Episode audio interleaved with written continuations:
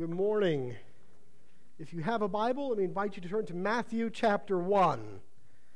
Matthew one. As is our custom here at Rocky Mount Bible Church, we devote the entirety of the Advent season to being reminded, as Scripture reminds us often, of the significance of Jesus' first coming. And so over the next few weeks, we'll be in Matthew's Gospel and Luke's Gospel and a few other passages here and there, highlighting what it is that Jesus has done in his first advent. I've been asking myself all week, what kind of story is the story of Jesus' birth? What kind of story is it? A couple of years ago, we made the decision in our house to cancel cable. So we get the local channels, and we have Netflix and all the rest. That wasn't a holy decision. I just, you know, we're still watching plenty of T V. But channels we don't have anymore, we don't have the Hallmark channel, we don't have Lifetime, which means, fortunately for myself, I'm no longer subjected to a long list of movies with the exact same premise. And you know how this works. There's a young woman, a professional in the big city, but life is unfulfilling. So she goes back home to visit her parents who need some kind of help at the holidays, only to discover a man in dire opposition to the slick uh, city dweller that she left behind, uh, maybe a mechanic of some sort, or a lumberjack, uh, anyone who wears a voluminous amount of flannel day after day, and he's ruggedly handsome and surprisingly clever, and I don't want to ruin this for you, they fall in love. And, and she realizes that all of the things that she missed the most in the city, oh, those aren't the things she really likes. What she really likes is Christmas in the country. And that's where they're going to spend every Christmas for years and years to follow. That, that's the story. I know that you're familiar with that particular narrative. And we know that story because we've seen it play out over and over again. There's no tension left in that story because we know how it ends. We know in every single one of those movies exactly how it's going to end. And so we get one romantic comedy after another. And I think the problem for a lot of believers, especially at Christmas time, is we know how the story is going to end. And we've become so familiar with that story. We've become so inundated, some of us for years or even decades, with how that story ends and all of the hope and all of the glory and all of the majesty and all of the joy, that it would be easy to think of this as a story with no tension whatsoever. So when I sit at my desk this week and I ask the question, what kind of story is this? And start at the very beginning. Start not from how I know it will end, but the situation that each one of these people found themselves in at the start of it. You know, it really reads more like, well, not, not quite a tragedy, but like an epic.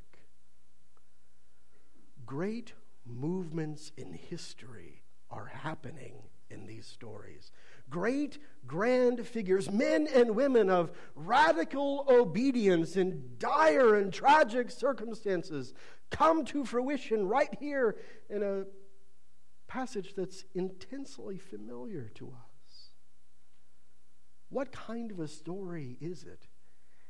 It's a story about an exceedingly dark world that has thrust upon it an unquenchable light that brings hope to people in dire circumstances.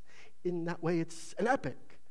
And that's why we've named the series what it is, Until the Sun Appears. O come, O come, Emmanuel, and ransom captive Israel, who mourns in lonely exile here until the Son of God appears. Christmas is not for believers just a small, tidy story of happy things. Christmas is hope. Hope for those who are living good days. Hope for those who are living bad days. Hope for all who realize that the world is not yet the way it will be when Jesus comes again. It wasn't before his first coming, and it's not now near prior to his second.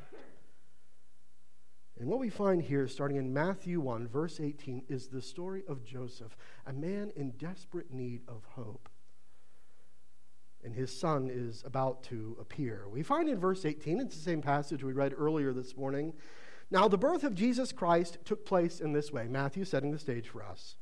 When his mother Mary had been betrothed to Joseph, before they came together, before they were living together, before they had ever known each other in a biblical sense, she was found to be with child from the Holy Spirit. A couple of observations there. Now, you'll remember in the first part of chapter one, if you've ever read that before, and I know that many of you have been exposed to it because we've talked about it a number of times, we have a protracted genealogy. That's how Matthew starts off the book. He wants you to know that this child who is about to be born, he has royal credentials. Promises have been made. The Old Testament is replete with them. And shining maybe near the apogee of all of those promises is this one. There's going to come a child, and that child from the line of David is going to rule on his grandfather's throne in peace and in justice forever. That's the promise. And Matthew works through the first half of this chapter, establishing those credentials. Jesus has all of the rights to rule on David's throne. And now he pivots. Now, the birth of Jesus Christ took place in this way. He starts by setting the stage with uh, two pieces of background information. First, we have a young man named Joseph, and Joseph is betrothed to a young woman named Mary. Um, betrothal worked a little bit differently in the ancient world than it does today. When I asked Laura to marry me, we were engaged, I think it was the week before Thanksgiving. Um, I asked her dad for permission. He said yes, cautiously, I think.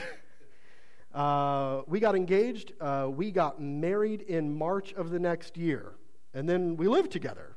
And a year after that, uh, we uh, got pregnant with a baby, and nine months after that, we had a baby, and that's how that worked.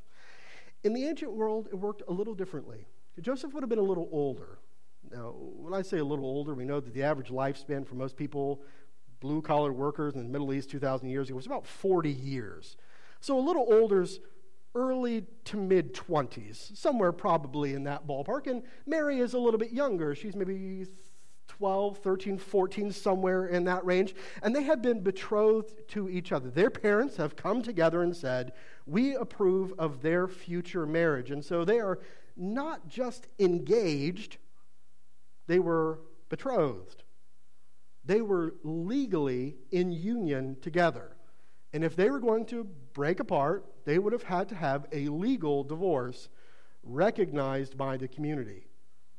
Betrothal was much more binding in the first century than engagement is today. If I had said to Laura, hey, uh, I, after our engagement but before our marriage, hey, um, you know, your cookies are terrible and um, I just don't like your face anymore, right? She could have given me the ring back and it would have been over, no big deal. Now, I didn't. I begged her every day to stay with me until I finally locked that deal down. We signed the papers. But it's possible. Not the way it worked in the first century. They were legally in union. Now, they didn't live together yet, and they weren't sleeping with each other yet. That's an important part of this story. Mary has never known a man, but they're engaged. They're together. They're betrothed. Legally, they are one. That's the first piece of background information. And the second is Mary has just become pregnant. She's just become pregnant by the Holy Spirit, we're told. She's never known a man. She's never known this future husband, her betrothed Joseph. She's never been touched by a man. But this is a pure virgin now impregnated by the power of the Holy Spirit. It's much purer than the stories we get from the ancient world. If you take any amount of time and read from Greek or Roman literature, you'll find that all of Uh, those cultures had stories of deities coming to earth in various forms and finding beautiful women of humanity and impregnating them, and they're all terribly crass and vile things happen. And it's not the way at all that we find this described here in Scripture. Mary is impregnated by the power of the Holy Spirit. It's miraculous and it's pure. And we learn something already about Joseph. Joseph is an upstanding guy. He's proven to himself and to Mary's parents at least, that he's good enough to be betrothed to their beautiful daughter. That's the first thing we learn. The second thing, his entire world is about to come crashing down. And here we get the tension. Here we get the sense of consequence of the events that are about to happen here in Joseph's life. Because in verse nineteen we read this, and her husband Joseph, being a just and unwilling to put her to shame, a just man unwilling to put her to shame, resolved to divorce her quietly. Joseph's character really starts to shine through here. He's called a just man. Some of your translations will translate that a righteous man. Now, what we're not saying, and the context of that term used here in Matthew one, is not saying that Joseph is a perfect man, that uh, somehow he's better than all the other men around him, that he's been justified by the blood of Jesus Christ. We're not saying that. We're just saying that he's an upstanding man who listens to the law of God and obeys what he's been called to do. But he does an incredible thing. Here's his legal rights. You remember we went through the book of Deuteronomy really just a few months ago. In Deuteronomy twenty-two, verses twenty-three and twenty-four, we find a very small passage there which talks about the exact situation that Joseph finds himself in. What happens when you're betrothed to a young woman and she gets pregnant out of wedlock and you're not the father? Here's what the legal option that he has available to him is. He can bring her to the elders of the village in which they live. There will be a very excruciating and public trial to determine what she has done. And having been found guilty by the child now growing in her belly, she'll be taken out to a small ledge on the outside of the city and stoned to death. He has every legal right to do so. But he makes two decisions. One, he's not going to appeal that she be killed. He has no desire whatsoever to cause injurious harm to this young woman. And two, he doesn't just divorce her, he divorces her, you know what the text says? Quietly. Now I want you to put yourself in Joseph's shoes for just a moment. And I want you to imagine, in a high honor culture, that you have done everything exactly the right way, just like you should have. And your betrothed, your future wife, the one who will hold your home and bear your children, has just become pregnant, and you're not the father. And pretty soon, everyone is going to know. Your family and her family, the priests and the scribes and the teachers, and everyone in the worshiping community together. You can hardly imagine a day that could go by where Joseph wouldn't know the overwhelming shame of that particular situation. And yet, you know what? Even though what has happened with Mary is causing him shame, he's trying to protect her from the shame of a public trial. What does it say about the kindness and the compassion of somebody like Joseph? He, he's not just a good guy, an upstanding guy. He's a compassionate guy. Instead of starting a protracted trial and grinding Mary through the intensity of the harshness of a legal, he settles out of court. Now, we know from reading Luke chapter one that Mary is an exceedingly godly girl. I think he knew that, don't you? It was evident to everyone around her that she was one who was well-versed in what the scriptures had to say about who God was and what God was doing. Next week when we read the Magnificat, Mary's song, we're going to see her explain some of what she knows about who God is and what he's doing. I think Joseph knows too. I think it's fair to say that he knows that she is a godly girl, and I think it's fair to conjecture, and I'll put this out there for you, I think that he loves her. I think that he's in love with her. And And so he's putting her away quietly. Joseph is compassionate. And even though he's about to endure this season of shame, he's doing everything in his power to save Mary from that exact same shame. Extraordinary. Things are not getting better yet for Joseph. Things have only gotten miserably worse. But then this happens in verse twenty. But as he considered these things, as he's pondering them over, as he's laying uh, awake at night in his bed, sweating through his sheets, thinking about this situation that has been thrust upon him, an angel of the Lord appeared to him in a dream. And again, this happens throughout the text. It's one of the great ways that God has communicated with the saints throughout Scripture, saying, Joseph, son of David. He starts by identifying who Joseph is. Joseph is a part of the line of David. It's through him that the Messiah from David's line will come. There's uh, honor in this already. Son of David, do not fear to take Mary as your wife, for that which is conceived in her is from the Holy Spirit. She will bear a son, and you shall call his name Jesus, for he will save his people from their sins. And all this took place to fulfill what the Lord had spoken by the prophet. Behold, a virgin shall conceive and bear a son, and they shall call his name Emmanuel, which means God with us. Three things happening there. Of course, he identifies who Joseph is, and then he gives him a command. Take Mary as your wife. Now, the gall of this angel. Wait, don't, don't, don't you know here? I, I, I mean, I, I remember that story about Hosea, but are you really doubling up on that exact same theme? You're asking me to marry this young girl? Is that what you're saying? And, and I am not the father. Right? We've been through the Maury show-like situation here. It is not my child. And the angel says, no, no, no, you don't understand. This child, this child of hers is from the Holy Spirit. It's God's doing. It's a miraculous child. How much faith would you need to believe what the angel was telling you? Joseph is a man of remarkable faith.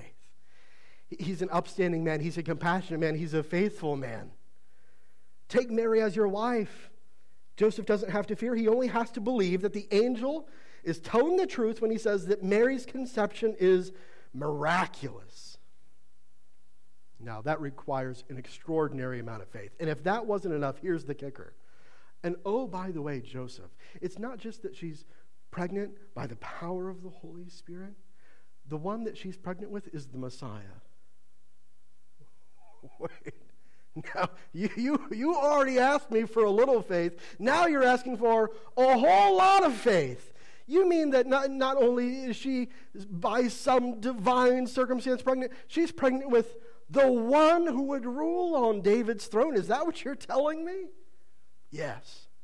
That's exactly what I'm telling you. More faith required. Period. And then he goes on to say, and this is how he concludes this little uh, vision here to Joseph. He says four things about this child. Now, I, I don't give you notes during Advent, but if you're one of those people who writes in your Bible, let me encourage you to write a couple of these down. This is important that we understand exactly what he's saying about who this child is who will come for the people. First, she shall bear a son, and you will call his name Jesus. You will call his name Jesus. Now, uh, we've talked about the significance of names in the Bible before. You know that hardly anyone was named for a reason that didn't mean something to them or their family.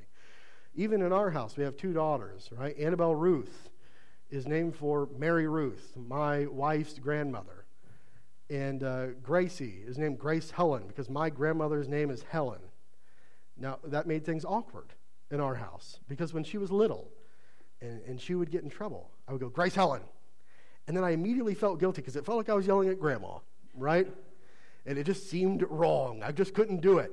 Grace Helen, stop sticking M and M's up your nose. Grace Helen, stop uh, putting your toys into the gallon of milk. Stop, you know. Uh, names had meaning. And Jesus' name is no exception to that in the New Testament world. Jesus' name means something like Yeshua. God is salvation, or God saves. God is the Savior, something along those lines. So the very first thing we learn about who this child will be, we know that even in his name, there is an indication of his mission. He is coming to save his people. This child that will be born of David's line, who will rule on David's throne, who will rule in perfect peace and justice, will also rule in such a way as to redeem his chosen people. That's the first thing we learn about this child. Secondly, he will save the people from their sins. He will save the people from their sins. You shall call his name Jesus. He will save them from their sins. Now, this is where it gets interesting, because here's where we get to some of the distinctive features of Christianity. Here's where this story becomes distinctive to our particular faith. Now, what he's done already, Matthew, chapter one, we've barely gotten into the book. He's told us what the problem is, and he's told us who the solution is. And those are two radical pieces of information that you need to grow in the faith. He's told us that the problem is sin. Not every religion agrees that sin is the problem. Uh, we have friends who are Hindu. They believe in karma, that if you are better in this life than you were in the past, that you will be reincarnated in higher and higher ways. We have friends who are Buddhist, who believe that there will eventually be, for those who are able to release from themselves desire, a kind of karma from samsara, this repeated cycle of rebirth and rebirth and death and rebirth. They don't believe that sin is the problem. Our friends who are atheists don't believe that sin is the problem. In fact, they wouldn't agree that there may be a problem at all. Right? You were not born through the mind and heart of a creator. You are the random result of stardust. There is no hope. There is no problem. There is no solution. There is nothing after you die. This is it. Sin isn't the problem. There are even those who profess to be followers of Jesus Christ who would argue against the proposition that sin is the problem. You know, I rag on some of our prosperity gospel friends. But for them, for some of those who are on television, maybe you're familiar with their great ministries, and they're always talking about how God wants to bless you. If you listen to them really carefully, they do not believe that sin is our problem, solved by a Savior. They believe that poverty is our problem, solved by a cosmic A T M, who has come not to fill your heart with righteousness, but has come to fill your wallet with dead presidents. Sin is the problem. He tells us sin is wrong. And then he tells us what the solution is. Jesus is the solution. Now, this is where it gets really interesting, because there are other religions that agree with us that sin is the problem. Judaism believes that sin is the problem. Islam believes that sin is the problem. But in both of those great monotheistic religions, their solution to that problem is within yourself. You are the solution. You save yourself by pulling yourself up by your own bootstraps and trying to be righteous enough to appease a holy God. Matthew says, already here, very first chapter of Matthew, he has come to save the people from their sins. The implication being that he's the solution, that the people can't save themselves from their own sin. And so Matthew has framed here already who this child is. Number one, right? He's told us that his name will be Jesus. God is salvation. Number two, he's framed for us both the problem, sin, and the solution, Jesus. Number three, he's the fulfillment of a specific messianic prophecy in Isaiah chapter seven. In Isaiah chapter seven, and Isaiah, maybe more than any other of the Old Testament prophets, has a lot to say about who the Messiah will be when he finally shows up. There's this figure that we talk about, the Messiah, this one who is promised, who's going to come and deliver the Jewish people. And he's going to deliver them in power and justice and peace. Isaiah has a lot of these prophecies. In Isaiah chapter seven, we find this one. Behold, the virgin shall conceive and bear a son. Now, if we had more time, and we'll save this for another sermon, we would talk about that word virgin. In the Old Testament Hebrew, it's alma, right? It can be used of a young maiden like it was there in Isaiah, or it can be used in a prophetic sense of this virgin Mary who gives birth to Jesus. There are multiple fulfillments of this particular messianic prophecy. But the point that the author is trying to make is that one that you've been waiting for, that one that here for eight centuries you have been longing for, to deliver you from sin, to deliver you from the Romans, to deliver you into peace, to deliver you into righteousness. Joseph, this is him. The one that you've been waiting for is finally here. His name will be Jesus. God is salvation. He's going to save people from their sins. He's the one that we've been waiting for. And finally, he's the God-man. You shall call his name Emmanuel. And I love here parenthetically, if you don't know what that means, Matthew tells us, God with us. Different from every other religion on the planet. Instead of man working his way to God, God becomes man to draw man to himself. Totally unique among all the religious histories of the world. As, uh, the old Carolina preacher J. Vernon McGee said it this way, Jesus brought divinity to earth and humanity to heaven. He's Emmanuel. He's God with us. So these are the four things that he lays out here to Joseph in this dream about who this child will be. So Joseph needs an extraordinary amount of faith. Mary is pregnant, and I promise you, the angel says it is a work of God, miraculous. And number two, not only is he this miraculous child in that he's been conceived without a father, a human father, an important lesson we'll come back to next week when we talk about Mary. But he's the Messiah, plenipotentiary, with all the rights and authority and of the one who would come and rule on David's throne. Now here's what's remarkable about Joseph. Joseph is faithful. Joseph trusts in the Lord. Joseph's journey will not be easy. Again, it's a story with tension. It hasn't been resolved for Joseph yet.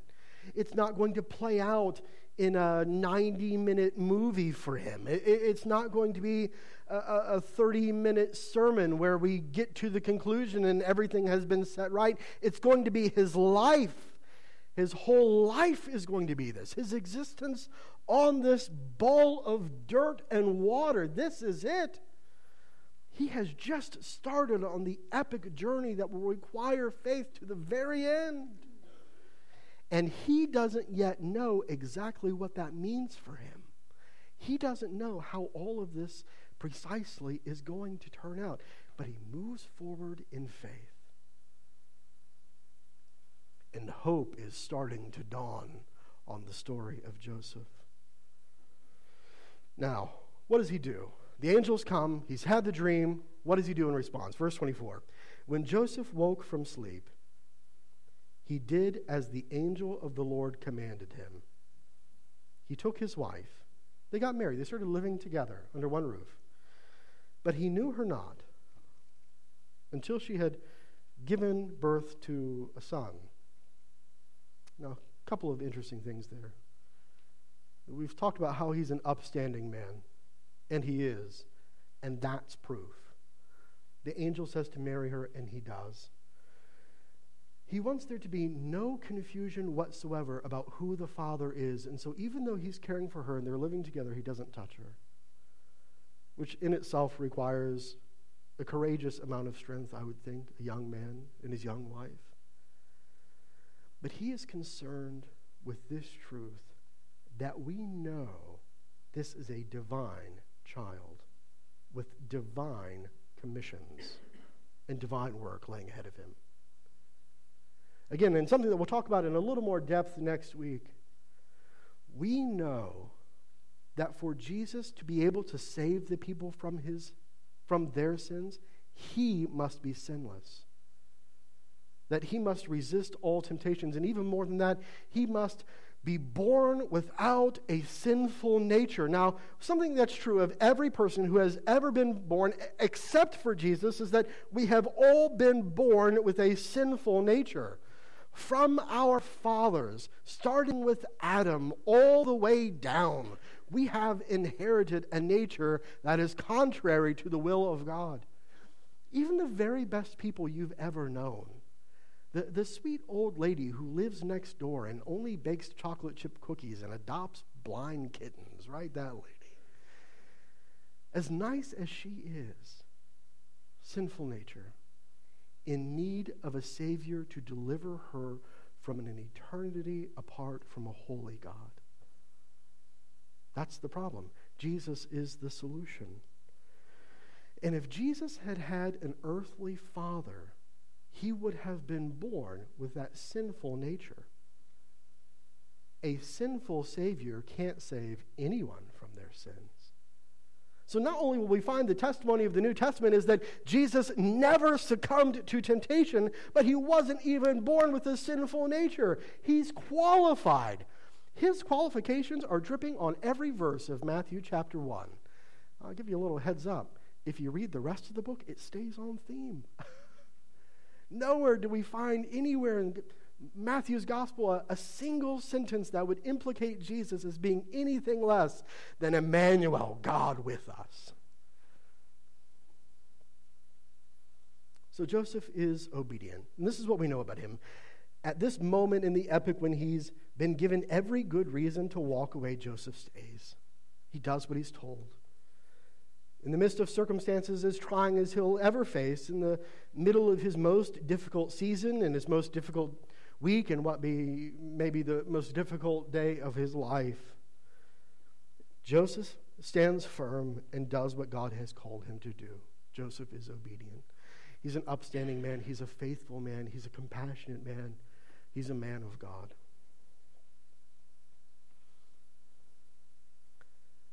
Now we ask, what kind of story is this?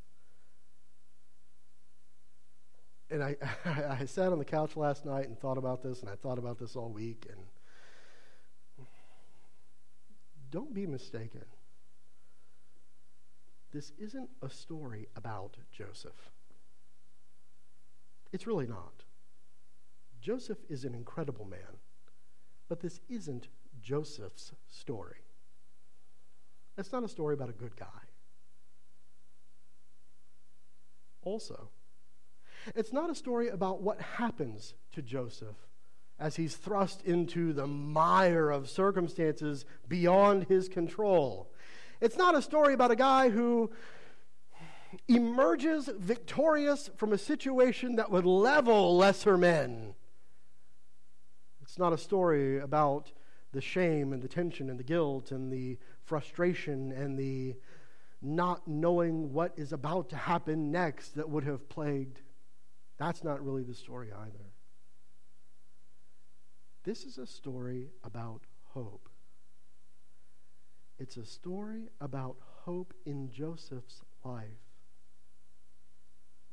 It's a story about what God is doing in the life of this, here in chapter one of Matthew, in the life of this otherwise unknown figure in history named Joseph.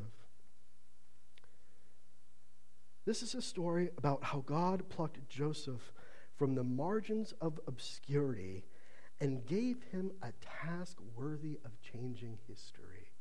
And it's a story about how God took a little Middle Eastern carpenter and made him worthy by the blood of his stepson to sit at the table of our God and King. It's a God story. It's a hope story. It's not about what Joseph does. It's about what God is doing in and through Joseph. It's a hope story. And in that way, it's a story about you. What's happening with you is not altogether different from what's happening to Joseph. Now, I, I never have had a dream in which I was confronted by an angel. That's never happened to me. Maybe it's happened to you. I'd love to hear about that, but it's never happened to me.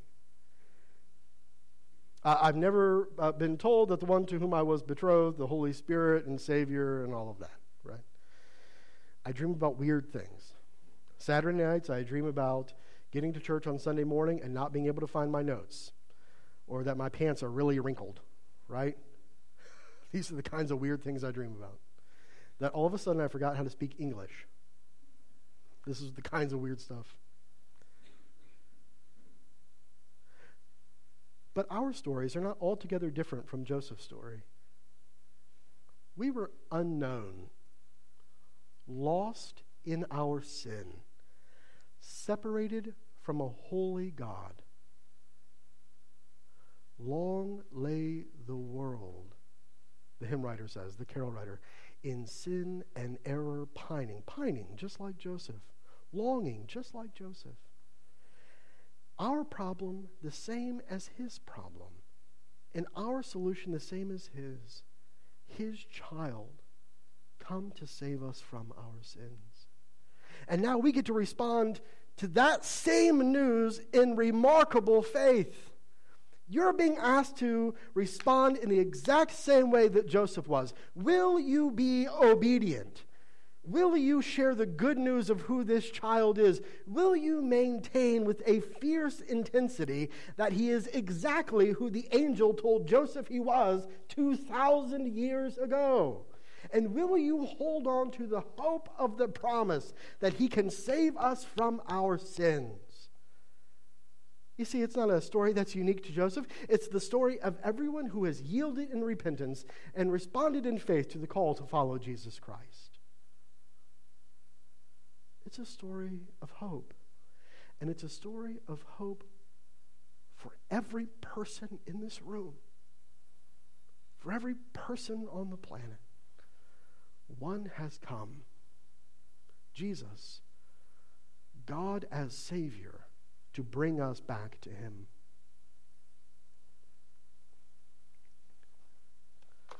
It's not a light story.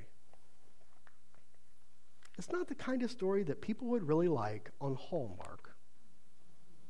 It doesn't film well for Lifetime.